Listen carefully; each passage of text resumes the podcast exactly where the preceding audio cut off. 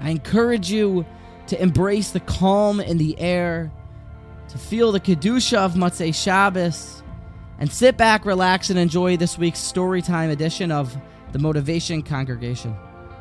This week's hero, the Holy Rabbi Yechezkel Chaim Medini, or as you may know of him by his great encyclopedic and all inclusive nine volume work, the Sdei Chemed.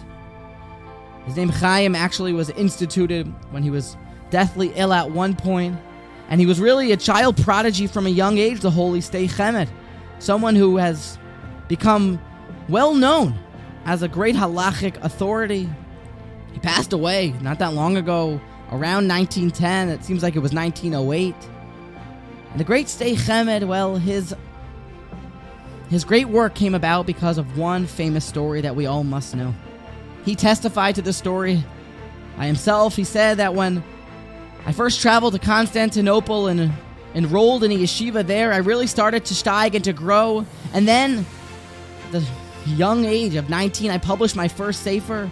And my friends were so jealous of me. There was an individual there who, because of his kina, he knew that I stayed late and learned. I was the only one in yeshiva, late past midnight, past one in the morning. And then they decided to go and find the cleaning lady who would stay late at night and clean the yeshiva building.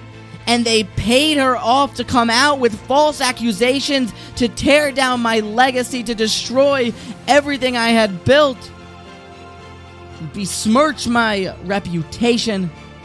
And sure enough, she took the bribe. She needed the money. She came out and accused me of acting inappropriately. Total sheker. What to do? The Sdei Chemed was run out of town, forced to set up shop in a different city, totally embarrassed. This is horrible situation. But then, after some time, the Sdei Chemed put the pieces back together. His life began to move on, began to steig again. Then, he got a knock at the door, where the cleaning lady was standing in his front door.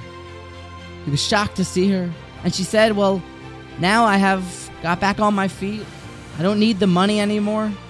So I've decided that I'm going to pay the guy back, give him his bribery back, and I'm going to go clear your name and tell everyone that I made it up. What do you think about that? Mr. Chemed thought for a second. And he said, You know what? If you do that, the thoughts of this sin being done and this potential, what people thought, Chilul Hashem, this desecration of God's name, will then again be the talk of the town. And I don't want that even suffix, Chilul Hashem, to be talked about ever again. I'm done with it. Don't bring it up again. Don't say it. Keep your money. For I don't want even a suffix, Chilul Hashem. And at that moment, the Sdei Chemed said, he felt that his mind opened up. He literally felt like a prophet.